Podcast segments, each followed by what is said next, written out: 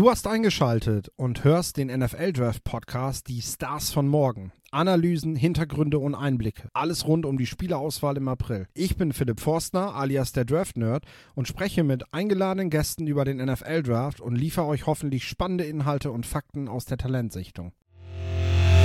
Bei mir wären jetzt die Safeties als nächstes. Ich habe sie noch vor den Defensive Tackeln, Defensive Linemen. Äh, Schon alleine, weil wir in der Spitze halt einen überragenden Spieler haben. Klar haben wir in der D-Line auch ein paar sehr, sehr interessante Leute, aber Kyle Hamilton ist schon nochmal was Besonderes, glaube ich. ich. Ich würde behaupten, dass wir uns an dieser Stelle einig sind, was die 1 angeht.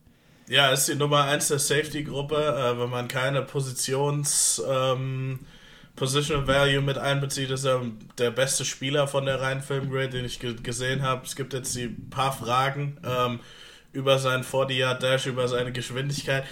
Es ist jetzt nichts, was ich im Film sehe, wo ich mir denke, okay, bei einem Safety, der 6 Fuß 4 ist, der was 210 oder sogar 215 Pounds wiegt, wo ich, wo ich dann sage, okay, ja, der hat ja überhaupt keine Range oder irgend sowas. Also ich finde, das hat er eindeutig, äh, das zeigt er auch oft genug. Ähm, vielleicht nimmt ihm das so dieses Blue Chip Label ab, vielleicht gibt es dann keinen Blue Chip in diesem Draft. Aber für mich ist er trotzdem noch der, ähm, der, der beste Spieler im Draft. Hatte auch leichte Verletzungsfragen. Also man merkt einfach, die auch, auch, auch die Top-Spieler haben noch das ein oder andere Fragezeichen, aber die Größe, die er mitbringt, die Athletik, die er trotzdem auf dem Film zeigt, die Ballskills und den, den Impact, den er einfach für diese Notre Dame Defense hat. Ich sehe das ähnlich in der NFL, wirklich ein Team, was am Anfang der ersten Runde pickt, was wirklich Top-Spieler braucht, Position egal, äh, ist er jemand, um den man seine Defense bauen kann. Bin ich bei dir, Kyle Hamilton. Ähm, ich habe es ja in einem anderen Podcast kurz nach dem Combine schon mal gesagt. Ja, er hat langsamer getestet, aber ganz ehrlich, diese Szenen, wo er wirklich von Seitenlinie zu Seitenlinie sprintet und den Ball noch abwehrt, nicht nur abwehrt, sondern eine Interception holt, ähm, das, das machst du nicht, wenn du, wenn du, wenn du zu langsam bist. Dann kannst du solche Plays nicht machen. Das, das holst du ja auch nicht ganz alleine mit, mit, mit Spielintelligenz und, und solchen Dingen raus, sondern du musst dann einfach verdammt schnell sein. Und äh, deswegen sehe ich das auch nicht. Ähm, was mir wichtig ist, ist tatsächlich bei Kyle Hamilton, damit er das wirklich ausfüllt. Äh, wir haben, wir haben Isaiah Simmons äh, vor ein paar Jahren gesehen, der zu den Cardinals gedraftet wurde, relativ früh, weil er halt einfach auch ein gehypter Name gewesen ist, diese Vielseitigkeit mitgebracht hat. Aber ich hatte den Eindruck, die Cardinals hatten überhaupt keine Idee, was sie mit dem an anfangen wollen. Und das hat mich richtig geärgert, weil ich dachte, dass, dass, äh, das kann eigentlich bei so einem Spielertypus nicht sein. Wenn du so einen vielseitigen Spieler draftest, musst du auch bereit sein, das, genau das bei ihm zu nutzen. Und äh, wenn ich jetzt auf den Draft gucke und denke, an zwei sind die Lions dran, wenn sie eine Idee haben, was sie mit ihm anstellen wollen, dann ist es auf jeden Fall ein Spieler, den du trotz Positional Value an dieser Stelle draften kannst, finde ich, weil er, weil er, weil er diese, diese, diese, diese Kreativität, die der Defensive Coordinator reinbringen möchte, dann eben auch wirklich bringt, dass du das Ganze mit ihm ausspielen kannst. Und gerade wenn du diverse Needs noch hast, ist er ein Spieler, der eben auch dann Lücken schließen kann, die du in deiner Defense hast. Also Hamilton, sollte, sollte früh gedraftet werden und äh, da lasse ich mir auch nichts mit Safety und Pos Positional Value sagen. Er ist ja eh so vielseitig und variabel einsetzbar, dass er da nicht unbedingt nur auf die Safety-Position festgenagelt werden kann. Ne? Ähm, hast du weitere Spieler mit einer Erstrundenbewertung? Ja, ich habe noch einen äh, und das spricht auf jeden Fall für die Qualität dieser Safety ähm, Klasse. Und das ist Louis Sean äh, von Georgia, ähm, der einer ist, der wahnsinnig athletisch ist, in, also geradlinig vor allem. Ist jetzt nicht der agilste Spieler meiner Meinung nach, aber absolut aggressiv spielt. Das ist, es macht einfach Spaß, ihm zuzuschauen, wie physisch er ist, wenn er dann wirklich in diesen Situationen gegen den Run Downhill kommt und für mich auch genug Athletik hat, um eben nicht in Man-Coverage jetzt gegen Tight Ends, also wie, wie, wie gesagt, das, das ist nicht so seine Stärke, aber in tiefen Zonen zu agieren, zu spielen. Ihm fehlt noch so ein, so ein, so ein bisschen die, ihm fehlen noch so ein bisschen die Interceptions, aber das ist meiner Meinung nach bei einem Spieler wie Louis Sean alles noch im, im, im Rahmen des Möglichen, dass er sich da, da dahin entwickeln kann. Also ich sehe ihn tatsächlich auch in dieser Free Safety Rolle. Ähm, auch wenn man dadurch vielleicht ein bisschen von, von dieser Physis gegen den Run limitiert, äh, wird er trotzdem noch einer sein, der eben aus der Tiefe seine, seine harten Hits austeilen wird, ob das gegen Crossing Routes ist, ob das wirklich auch im, im, im Run-Game ist, gegen diese vielen Mesh-Concepts, die es heutzutage gibt. Ähm, ist jemand, der, der wenige Lücken hat, meiner Meinung nach, und für mich das Potenzial hat, ähm, ein Pro Bowl Free Safety zu sein. Weiß nicht, ob er diese, diese, diese Vielseitigkeit mitbringt, die, die sich Teams heutzutage an einem, an einem Safety wünschen. Ich sehe ihn auch eher auf der Free Safety Position. Ähm, da, da, da glaube ich, gewichten Teams das mittlerweile anders oder, oder vermehrt dahin, dass sie eben darauf Wert legen, dass Spieler sehr variabel einsetzbar sind. Ähm, da weiß ich nicht, ob, ob er das kann, bin aber bei dir, dass ich auch sehe, dass er, dass er ähm, ja physisch nichts scheut, also zupacken kann, dass er, dass er schon ein relativ sauberer Techniker ist und, und äh, auch mit einem hohen Spielverständnis spielt. Ähm, da bin ich tatsächlich bei dir, habe ihn dann eben mit einer, mit einer Zweitrundenbewertung, ähm, ähnlich wie ich das auch mit Jane Petrie habe. Dexton Hill habe ich dann noch in diesem Bereich und mein Spieler, auf den ich gleich noch näher eingehen möchte, nachdem du deine Second Round Grades vorgetragen hast. Das ist äh, Nick Cross von Maryland. Ja, ich habe tatsächlich Dex Hill in der frühen zweiten. Ähm, ist für mich auch ein Spielertyp, der vielleicht ein bisschen eher in diese modernen Defenses passt, in diese Cover 4, ähm, Too High mit, mit zwei Safeties. Ist aber auch einer, der in der Slot gespielt hat für Michigan, also als Nickel-Corner. Äh, und vielleicht gibt es auch Teams, die den als Cornerback sehen. Also es würde mich jetzt nicht wundern, einfach weil er so athletisch ist, könnte man sagen, ey Junge, deine Rookie-Saison schreiben wir jetzt mal ab. Wir, wir zeigen dir jetzt, wie man bei uns im, im, im System Cornerback spielt. Würde mich nicht wundern, aber er kann in der Slot spielen. Er kann, ja, so verrückt wie es klingt, als Cornerback spielen. Er kann eigentlich auch Single High erlernen. Du musst nur einen Plan für ihn haben, deswegen habe ich so, so, so ein bisschen Fragezeichen daran, aber wenn man, wenn man wirklich nach Potenzial geht, ist er oben dabei. Ich habe da noch Jaquan Brisker drin äh, von Penn State. Ähm, und dann wie du Jalen Petrie. Also Jalen Petrie ist jetzt nicht der alle, ist, ist wahrscheinlich nur ein durchschnittlicher Athlet, ist ein bisschen kleiner als der Durchschnitt, aber das Spielverständnis, das er zeigt, wie instinktiv er ist, ähm, wie ja, äh, wie, wie, wie schlau er einfach ist und, und wie, wie hart er spielt ähm, gibt es für mich einfach kein Szenario, in dem Jalen Petrie kein guter oder kein ordentlicher NFL-Spieler wird. Außer man sagt jetzt natürlich, hey, Single High, du musst jetzt das, das, die, die ganze Tiefe des Spiels covern, dafür hat er einfach die Athletik nicht. Aber er ist jemand, den kannst du in der Nickel einsetzen, der kann als Strong Safety spielen, der kann diesen Too High oder Four High Defense, das passt der super rein. Ähm, hat so ein bisschen was wie, wie heißt der von den Ravens? Ähm, Chuck Clark. Wer ist, wer ist dein äh, Crush, nachdem ich, äh, ja, Jaquan Brisker ist bei mir knapp noch, also ist, ist bei mir gerade in die Runde 3 gefallen, äh, ist, äh, liegt wahrscheinlich einfach daran, dass ich, dass ich noch nicht die Menge an, an Tape habe, weil er ja ein Juku-Transfer ist. Ähm, ansonsten ähm, kann, ich, kann ich da mitgehen an der Stelle. Ähm, wer ist dein Crush, wenn man so will, bei den Safeties, der, der noch mal ein bisschen höher gesetzt werden kann? Ja, es ist mir schwer gefallen, da hinzufinden. Ich habe mich jetzt auf JT Woods oder für JT Woods von Baylor entschieden. Den habe ich in der, am frühen dritten Tag, äh, vielleicht auch erst in der fünften Runde. Ich bin mir da noch nicht so ganz sicher. Es geht so um die vierte, fünfte.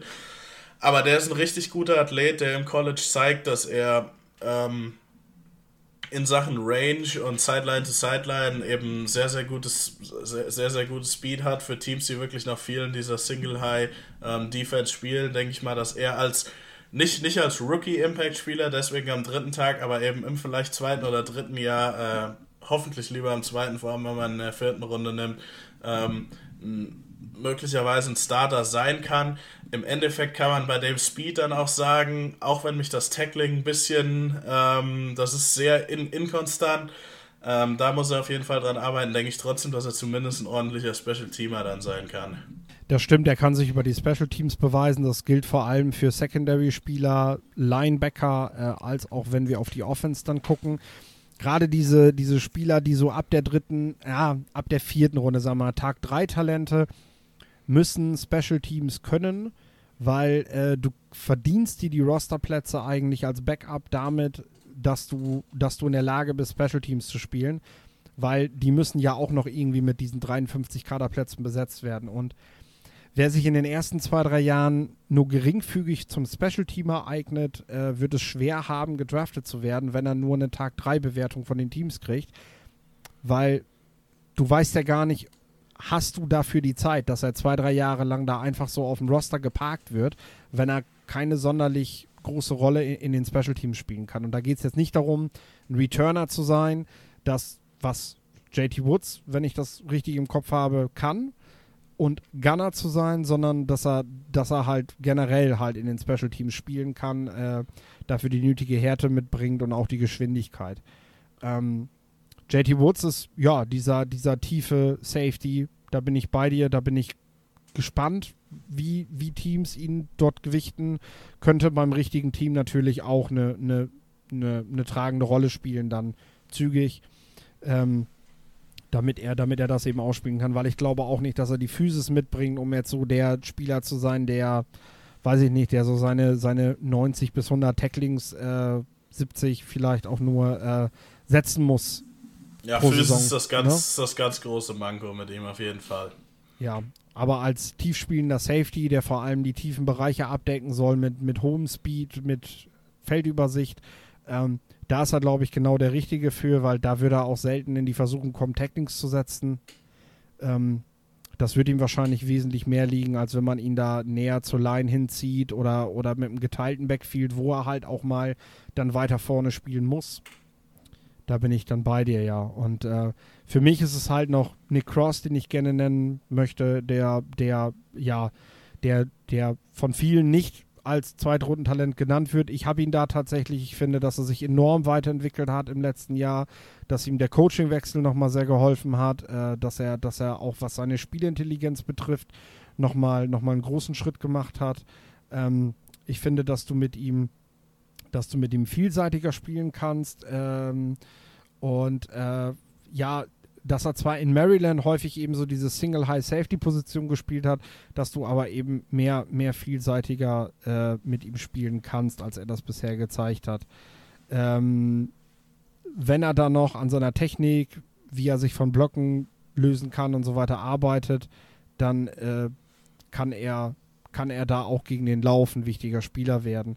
Ähm, ich finde, dass du bei ihm halt deutlich siehst, was es bewirkt, wenn du Athletik mit instinktivem und spielintelligentem Spiel halt zusammenbringst. Also äh, er ist diesen Schritt gegangen, den viele, viele DBs, über die wir auch gesprochen haben, vielleicht noch gehen müssen. Äh, er, er, er hat diesen Schritt gemacht, hat das auch zu Beginn der Saison gezeigt, hat ein paar Interceptions gemacht, hat da echt was weggepflückt und ähm, danach haben Teams auch wirklich vermieden gegen Maryland, was sie leider dann auch kaum mussten, weil Maryland generell als Team nicht stark war, äh, den Ball noch tief zu werfen gegen ihn.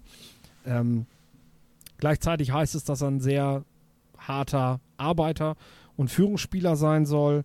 Ähm, ja, weshalb ich einfach glaube, wenn der Bursche tatsächlich erst an Tag 3 gepickt wird, dann würde ich da so meine Hand für uns Feuer legen, dass das so einer der ersten ist, der da überraschen kann als sogenannter Late Rounder, der dann früher spielt, als viele ihm das zutrauen. Also ich habe ihn tatsächlich in der dritten ähm, und wird fast immer schwieriger, ihn aus der zweiten rauszuhalten. Ähm, je mehr ich mir von ihm angucke und je weniger ich das die, die, die alten Spiele ähm, als, als Faktor nehme, sondern mich um eben die, die, die neuen ähm, oder über, ja, über, über den 2021er Film mir den angucke, wie du schon sagst, desto besser wird es äh, mit Nick Cross und auf jeden Fall auch einer, der in die Top-Gruppe ähm, oder in die, ja, für mich nicht in der ersten Runde, aber so, so in die Gruppe danach äh, gehört. Mhm. Okay, da bin ich aber froh, dass du, dass du auch mal einen von meinen hast. Nein, Quatsch. Wir haben ja, wir haben ja ähm, dein Leo Chenal haben wir jetzt gehabt, jetzt haben wir hier Nick Cross bei den Safeties. Ähm, ja, bin ich wirklich neugierig drauf, was aus solchen Spielern wird. Das sind so die Geschichten, die du, die du dann eigentlich auch so als Fan des Drafts und als, als Scout mitnimmst. Und äh, das sind Spieler, die dich auch begleiten die ersten Jahre, wo du immer mal wieder hinguckst, äh, was ist aus denen jetzt eigentlich geworden, äh, mit denen man da was verbindet. Ja, zu guter Letzt haben wir die Defensive Line. Auf jeden Fall gerade am Anfang noch ein paar sehr spannende Namen. Äh, dann lässt die Klasse etwas nach, weshalb wir sie jetzt als letztes behandeln. Aber zuallererst, äh, ja, Jordan Davis oder Devonta Wyatt?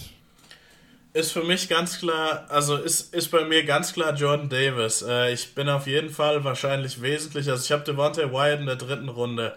Ähm, ich ich, ich fange mal bei Jordan Davis an. Also ich finde, Jordan Davis ist jemand, äh, der eigentlich immer, wenn er gespielt hat und auch immer besser geworden ist, seine, sein Gegenüber dominiert hat. Ähm, natürlich bei 340 Pounds, sagen wir mal 350, die er wohl eher in der Saison mitgespielt hat, eben auch mal seine Verschnaufspausen braucht. Also man sieht es dann ganz, ganz klar, äh, wenn Offenses gegen ihn Hurry-Up gehen, dass dann nach dem vier, dritten, vierten, fünften Play auch ihm, ihm so ein bisschen die Puste wegbleibt. Trotzdem hat er Ausnahmeathletik mit seiner Größe, die sich auch, finde ich, immer gezeigt hat. Er hat Ausnahme, also seine, seine Stärke und seine Härte ist ähm, unglaublich er war, letztes Jahr hat er eine Verletzung gehabt, das hat man dann auch bei Georgia direkt gemerkt, ähm, dass, dass wie, wie stark dieser Spieler empfiehlt und ich finde, er ist gerade in der heutigen NFL so wertvoll. Wir haben die ganze Zeit eben über Cover 4, über die Teams geredet, die ähm, mit, mit, mit zwei tiefen Safety spielen müssen. Das macht ähm, es umso wichtiger, dass man Defensive Linemen hat, die im, im, im Run-Game ähm, ja, die, die, die Mitte zumachen können. Und er macht das besser als äh, jeder, den, den, den ich gesehen habe, seit ich, seit ich scoute. Also sogar besser als ein Derek Brown vor ein paar Jahren, ähm, den ich. Der fand ich auch ein sehr, sehr, der fand ich sehr, sehr, auch sehr, sehr gut in der Hinsicht war.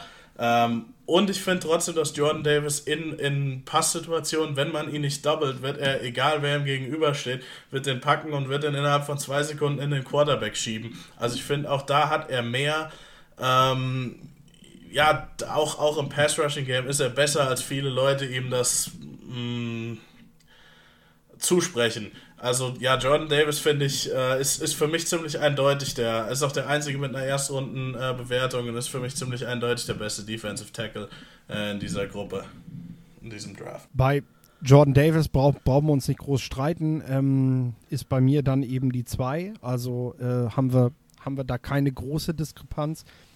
Bei Devonta Wyatt bin ich tatsächlich gleich gespannt, was du zu ihm sagst, weil ich ähm, habe ihn an eins. Ich finde, dass er, dass er eindeutig neben dem Spieler wie Jordan Davis in der Aufmerksamkeit zu kurz kommt.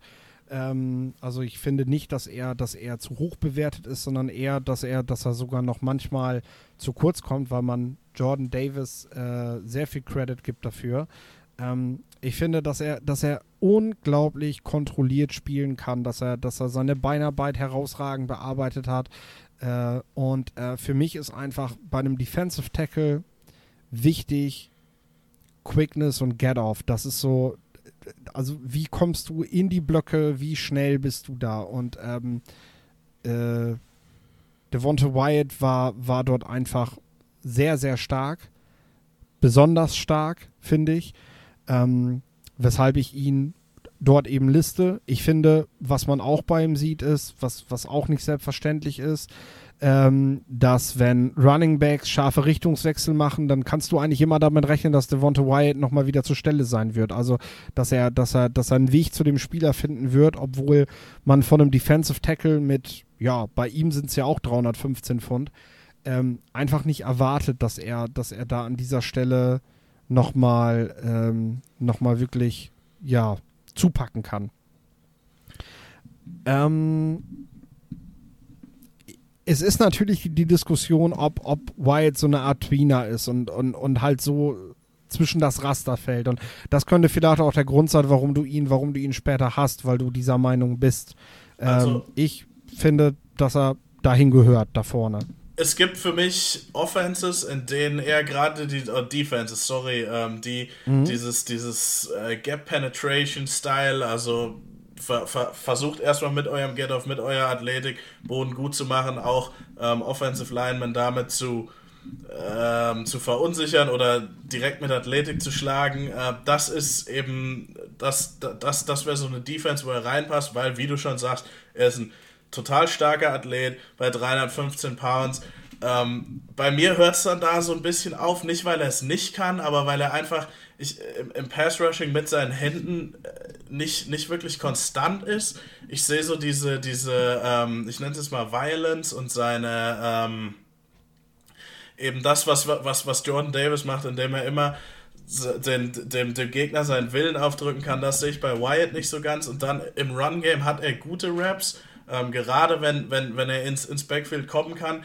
Mir fehlt so ein bisschen die Konstanz dabei, Blocks zu kontrollieren. Also, wenn du mir jetzt sagst, Devontae Wyatt, der landet jetzt ein Jahr bei Chris Kasarik mit den 49ers und lernt dann da so die, die, die Ins und Outs, kann ich mir vorstellen, dass er dann tatsächlich auch durch diese Athletik ähm, vielleicht auch erste Runden Value, aber zumindest mal zweite Runden Value haben kann.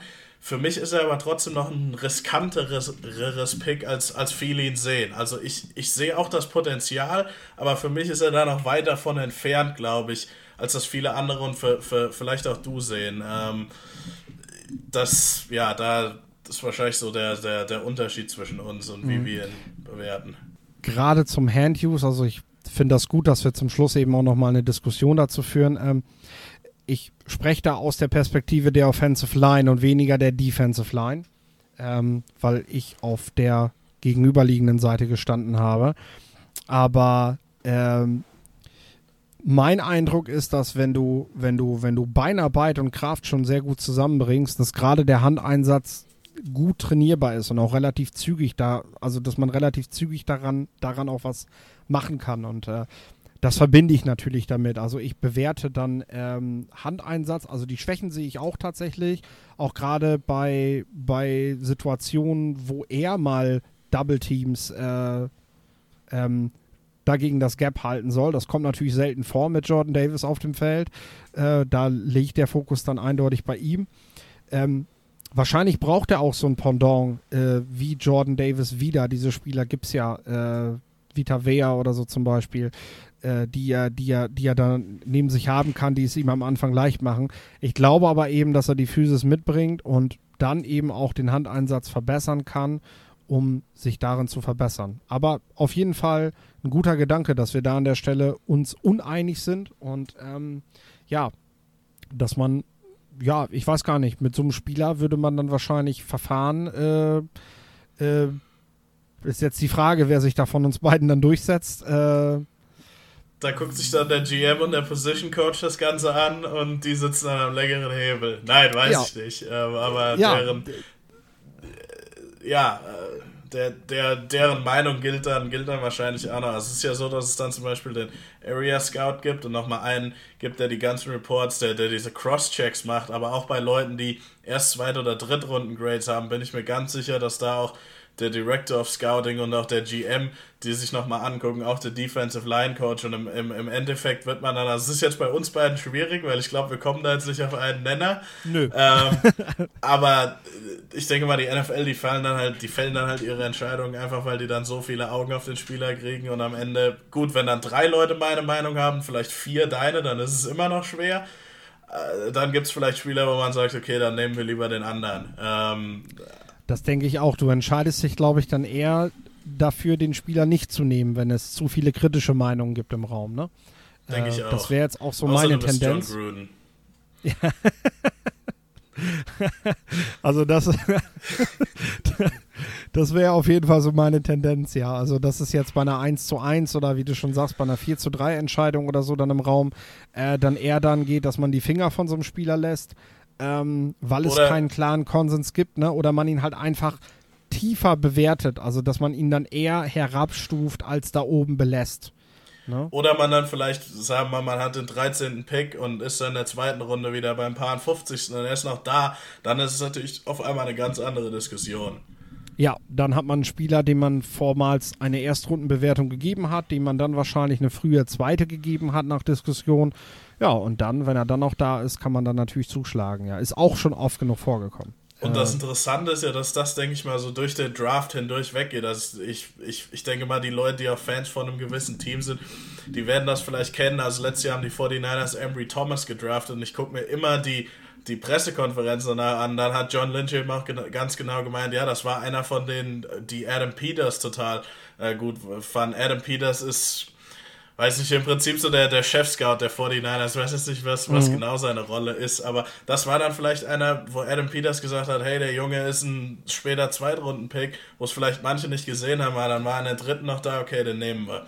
Äh, nur mal als Beispiel. Ich weiß nicht, ob es so gelaufen ist, aber das könnte ich mir gut vorstellen. Ne, ist ja tatsächlich so, dass du du schaust ja nicht, okay, das sind Spieler, die, die, die nehmen wir in Runde 1, dann nehme ich mal zwei, drei Namen und von denen suche ich mir einen aus, sondern du, du gehst dein Board ab, ne? Du guckst, wie gewichtig die Position, wie wichtig ist das für mich, mich auf der Position zu verstärken. Wenn wir jetzt bei den Needs bleiben, weil das ist mir auch immer zu, zu simpel äh, deklariert wie die Teams das machen. Du gewichtest halt einfach, wenn ich drei Spieler mit einer First-Round-Bewertung habe, Platz 15 bis 20, ähm, dann nehme ich den Spieler, den ich am dringendsten brauche. Wenn aber für die Position, wie ich unbedingt jemanden brauche, die nächsten 15 Positionen keiner da ist, den ich haben will, dann nehme ich eine andere Position, logischerweise. Und genauso ist es dann ab Runde 2, 3, 4. So kommen auch Uptrades zustande, die wir dann vor allem an Tag 3 sehen, wo Teams sehen, verdammt, der Spieler ist immer noch da, aber jetzt will ich den auch, jetzt will ich nicht noch zusehen, wie, wie jemand mir den wegschnappt äh, und, und, und sich glücklich schätzt, dass er den in der fünften Runde kriegt, äh, weil er es selber nicht gesehen hat, äh, ne? sondern dann will ich den Spieler, dem ich eigentlich eine, eine späte Dritt-, frühe Viertrundenbewertung gegeben habe, den will ich dann an der Stelle auch haben. Also so lässt sich das, das erklären, ja finde ich immer total interessant zum Anfang des zweiten Tages und auch des dritten Tages, wie, wie du schon sagst. Das sind eben genau diese Spieler, also was weiß ich, ist jetzt hier Pick 33 und da ist noch einer auf dem Board, den wir mit einer Erstrundenbewertung haben. Wir müssen hoch jetzt, wir müssen den auch nehmen, kostet es, was es wolle. Ähm, mhm. Ja, genau richtig. Genau. Und gleichzeitig sehen wir eben auch gerade diese Downtrades, Teams, die bereit dazu sind, weil sie dann eben sagen, okay, ich habe jetzt meine Spieler mit einer First-Round-Bewertung sind weg Warum soll ich an 25 jetzt einen First Rounder dafür investieren, dass ein Spieler da ist, den ich eigentlich auch früh in der zweiten Runde kriegen kann? Dann äh, mache ich natürlich gerne einen Downtrade mit dem Team, was am Anfang der zweiten Runde dran ist, weil da ist der Pool an Spielern dann wieder groß von, von Spielern, die ich haben möchte. Und ich habe auch noch eine Nacht, die ich drüber schlafen kann und nochmal überlegen kann. so, äh, hast du noch Zweitrundenbewertungen für Defensive Tackle? Ja, ich habe noch zwei. Und zwar ist es einmal Travis Jones äh, von Yukon. Äh, ist einer, der durchaus dessen Stock, ja, Draft Stock nenne ich es jetzt mal, ähm, gestiegen ist äh, über, den, über die letzten Wochen. Das ist einer, der einen starken Senior Ball hatte, aber auch eigentlich, wenn man sich seinen 2021er und eigentlich auch schon 2020er Film anguckt, ein richtig guter Spieler für diese Yukon Defensive Line ist, der eben ein guter Run Defender ist aber andererseits auch ein guter Athlet ist und auch als Pass Rusher ähm, da sehr viel zeigt. Der hat ähm, im, am, am, Senior Bowl gezeigt, dass das auch gegen, gegen die besten Senior ähm, des, des Landes, dass er das da auch kann und ist für mich auch einer, den man, also er, er ist jetzt nicht so dominant wie Jordan Davis in seiner Rolle, aber ist auch jemand, der meiner Meinung nach früh in der NFL spielen kann und auch einen frühen Impact haben kann. Den anderen, den ich da noch habe, ist Perion Winfrey der ist für mich ein bisschen, der ist noch nicht ganz so weit da von, von, von seiner Technik her, hat hier und da mal Plays, wo man sich denkt, Junge, was machst du?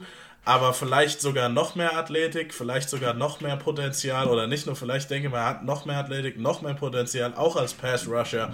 Ähm, ja, in, in der NFL vielleicht eher, wie gesagt, nochmal in, in seiner zweiten Saison äh, ein richtig guter Spieler zu werden, vielleicht sogar ein Pro Bowler. Also das würde ich, das könnte ich ihm tatsächlich zutrauen. Auch er hat einen sehr, sehr guten Senior Bowl, was äh, ihn vielleicht jetzt nochmal ein bisschen hochdrückt auf meinem Board. Ganz knapp, der es nicht geschafft hat, und das fände ich vielleicht auch von dir interessant zu hören. Wo hast du den Marvin Leal von Texas AM? Habe hab ich an fünf, ist bei mir gerade noch in der zweiten Runde. Ähm, war auch von seinem Pro Day, von seinen Combine-Werten nicht gerade begeistert, aber hat, hat mich im Vorfeld einfach so sehr überzeugt vom Tape her, dass ich ihn, dass ich ihn nicht tiefer listen kann. Ähm, den muss ich da setzen. Ansonsten tatsächlich auch äh, Travis Jones und Winfrey. Äh, Winfrey ja auch dieser Juku-Transfer, auch noch nicht so viel, so viel Tape zusammengespielt auf dem Level und ähm, ja, muss man einfach sehen, wo man ihn dann einordnet. Es gibt Gerüchte, er soll nicht die Intensität haben, das Spiel zu spielen. Auf der anderen Seite gucke ich mir das an, wie er spielt und denke, das kann man eigentlich nicht ernst meinen, wenn man ihn spielen sieht. Äh, der gibt halt echt Gas. Ähm, Also das sind die Namen, die ich dann, die ich dann am frühen Tag 2, Tag 2 dann eben sehe. Äh, hier an dieser Stelle, weil es jetzt die schwächste Klasse ist, sage ich ganz ehrlich, wir können jetzt nochmal über einen Crush reden. Wir können äh, spontan aber auch über einen Spieler reden, wo ich denke, so bisschen hoch. Äh, halte ich ehrlich gesagt weniger von, weil so richtig überzeugt sind wir ja von der Positionsgruppe generell nicht. Was meinst du? Welcher ja, Name ich, brennt dir unter den Nägeln? Was möchtest du lieber sagen? Ich muss noch einen Crush einfügen, ähm, weil er eben ja auch beim, beim NFL PA Bowl war. Da ist uns JT Wood so ganz knapp durch die, durch die Finger ähm, äh, gegangen. Aber Eric Johnson äh, von Missouri State, der dann auch danach beim Senior Bowl war, ist einer, von dem ich vor dem NFLPA Bowl nicht viel wusste. Also Missouri State war jetzt auch nicht eine der ähm, Schulen, die ich gescoutet habe. Kam dann an, der ist 6 Fuß 4 oder 5, 300 Pounds, perfekt. 34er Arme, 10er Hände, also sieht schon mal sehr gut aus ähm, für, ein, für, für einen Defensive Lineman und war dann der beste Defensive Lineman die ganze Woche bei unserem Event ähm, als wirklich eher so dieser 4-Eye-3-Tag, teilweise auch mal als Shaded Nose, ähm, innen wirklich gespielt hat. Also wenig, ähm, äh, mit, mit, mit, mit wenig ähm, Gaps, die, die, er, die er außen bespielen musste. Ähm, hat da auch ja, starke Hände gezeigt, ähm, als Pass-Rusher sowohl als Run-Defender seine Stärke bewiesen, auch einen ordentlichen Bull-Rush an den Tag gelegt wurde dann zum Senior Bowl geschickt und da haben ihn die Lions dann in deren Defense so ein bisschen als Five-Tag ähm, bespielt. Das hat ihm gerade am ersten Tag total schwer gefallen, wo ich mir so dachte, oh Mann, ähm, sieht überhaupt nicht gut aus. Hat sich dann aber gefangen, finde ich, hat eine ordentliche Woche beim Senior Bowl, obwohl er nicht so wirklich in seiner besten Position gespielt wurde. Ähm, und Eric Johnson habe ich in der, habe ich auch wieder am frühen dritten Tag, also hat für eine Drittrundenbewertung nicht gereicht. Mir fehlt es im Film ein bisschen. Ich möchte gerade auf dem Level Missouri State absolute Dominanz sehen. Die ist einfach leider nicht da, aber ich habe über die beiden All-Star-Game-Wochen genug gesehen, um zu sagen, ey, Eric Johnson, der könnte wirklich in eine Rotation sich reinspielen. Äh, das, das ist jetzt keiner, der mit 270 Pfund als Three-Tag im Missouri State gewinnt, sondern das ist wirklich auch einer, der an allen drei Downs, je nachdem, wie man ihn einsetzen will, ähm, nochmal in der Rotation wahrscheinlich vielleicht nicht als Starter ein guter NFL-Spieler sein kann. Was würdest du sagen? Was würdest du sagen? Ist das so ein Spieler, wo du einfach auf das Upside setzt, so späte 5 ab Runde 6, wo du sagst so, ähm, wenn der noch da ist, bevor ich jetzt einfach so eine solide Bank nehme, von dem ich von, von, von Florida oder so, äh, nehme ich jetzt einfach mal so ein Spieler zockt da drauf und sagt mir, ja gut, wenn es nicht aufgeht, dann habe ich am Ende einen Sechstrunden-Pick dafür investiert. Ja, auf jeden Fall. Auch, auch schon durchaus ein Fünf-Runden-Pick. Und okay. er ist eben keiner, der jetzt, äh, wo, wo, wo man jetzt vom Körperbau oder von der Athletik irgendwie sagt, okay, ah, deswegen war der bei Missouri State und, und, und auch vom Auftreten nicht. Also ein total ähm, bodenständiger Kerl auch eigentlich, wenn, wenn man so mit ihm spricht. Äh, und deswegen denke ich mal, dass er in Anführungszeichen sicheres Drittrunden-Pick hat, das ist, das auch noch ein bisschen Potenzial hat. Also das eine Fragezeichen ist, wie gesagt, dass er nicht dominant auf dem Film ist. Aber ansonsten, ja, denke ich, ja nochmal, denke ich, dass Eric Johnson ein solider NFL-Spieler sein kann. Okay, dann mache ich mal den Sack zu und ähm, komme jetzt tatsächlich zum Spieler, der mich am Anfang richtig abgeholt hat. Federian Mathis von Alabama. Ich habe Tape gegen Georgia gesehen und dachte, wow, richtig guter Spieler. Kann ich mir, kann ich mir sehr gut vorstellen, kann ich mir auch für, für die Bears tatsächlich vorstellen. Ja, und je weiter ich eingetaucht bin, desto, desto, ja, desto weniger holte er mich ab. Also, äh, so dass ich echt sage, so, ich weiß nicht, ich würde da mal die Finger von ihm lassen. Ich bin, bin kein Freund davon. Ich habe hab den Eindruck, dass es alles, alles solide bis, ja, knapp an Durchschnitt heranreichend.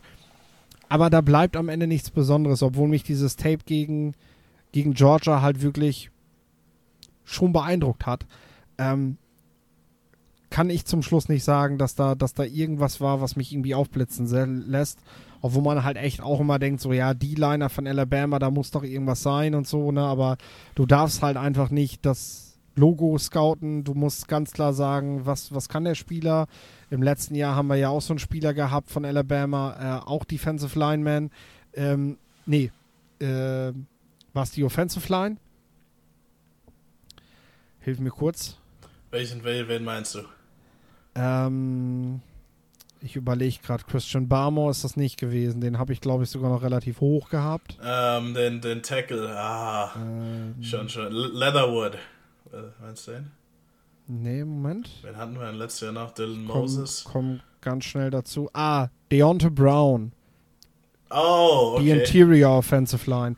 Äh, das war auch so ein Thema, ne? Du erwartest irgendwie, oh, der kommt von Alabama und die haben gut gespielt, der hat was drauf. Und dann musst du aber doch klar feststellen, äh, nur, nur weil du von da kommst, heißt das nicht, dass du ein guter Spieler bist. Und ich glaube, das haben zum Glück auch im Draft dann viele Teams so gesehen und haben auch die Finger von ihm gelassen und haben dann auch im weiteren Verlauf, ja, ich weiß nicht, ob Deontay Brown schon ein Spiel gespielt hat. Und eben auch bei Mathis bin ich auch von den athletischen Tests am Ende eben nicht nicht begeistert. Also ja. ich wäre einfach vorsichtig bei ihm und äh, hoffe einfach, dass es, dass es kein gutes Team gibt, äh, das, das am Ende eben das Logo scoutet und sagt, ich nehme den Defensive Tackle von Alabama und äh, lass, lass, da eben, lass da eben ein paar gute Spieler liegen. Jo. Ja, wir sehen ihn, wir sehen Mathis sehr ähnlich, will ich dazu noch sagen. Ähm, ich habe es ja. irgendwie, also er hatte eine gute Saison statistisch und er hat so seine Momente. Aber das Schöne bei früheren Alabama Defensive Line Spielern war, dass die total konstant waren. Also da war es dann Down für Down und zumindest haben die ihr Matchup gewonnen, ihr Gap gehalten. Er, er spielt für mich hoch, er ist ein bisschen steif, er hat jetzt nicht so wirklich die Athletik, wo ich sagen kann, okay, er hat auch nicht nochmal diese, ich, ich nenne das immer Violence, diese Möglichkeit, eben seinen Willen, den Blocker aufzudrücken. Auch das hat er so richtig nicht. Er hatte seine Flashplays, aber wo kommen die her? Translaten die zu, zum NFL-Spiel sehe ich auch nicht so und war deswegen ja. von Anfang an seit dem Sommer auch so einer, wo ich gesagt habe, äh, weiß ich irgendwie so richtig nicht, was ich mit dem anfangen soll. Kann sich trotzdem in der Rotation arbeiten, aber wenn man wirklich dann in der zweiten Runde nimmt, wegen den 6 oder 7 Sacks in der SEC, denke ich mal, wird man enttäuscht sein. Okay, also wir haben eine starke Klasse an Edge-Rushern. Wir haben äh, starke Cornerbacks, haben wir festgestellt. Bei den Linebackern auch viele, viele interessante Second-Round-Talente. Auch die Safeties holen uns noch ab. Bei der Defensive Line ist es aber tatsächlich so, es gibt ein paar wenige Spieler in der Spitze, ein paar Spieler mit athletischem Upside, die von kleineren Schulen kommen, aber so richtig, so richtig besonders ist die Positionsgruppe nicht. Und ähm, da gerade im Hinblick darauf, dass Teams sich dort auch gerne verstärken möchten, ähm, ja, bin ich auch gespannt, wo Spieler wie Akeem Hicks zum Beispiel auch nach dem Draft noch landen werden, die momentan noch geduldig abwarten, äh, dass sie eventuell bald einen größeren Vertrag bekommen, weil doch einige Teams am Ende leer ausgehen werden. Gut, Lorenz, das war die Defense. Natürlich äh, wirst, du, wirst du mir versprechen müssen, dass wir die Offense in den nächsten Tagen an selber Stelle nochmal machen müssen, ähm, damit wir das Ganze dann noch komplett machen. Und äh, ja, dann wünsche ich uns beiden und allen, die zuhören, noch einen schönen Abend, einen schönen Tag und bis demnächst.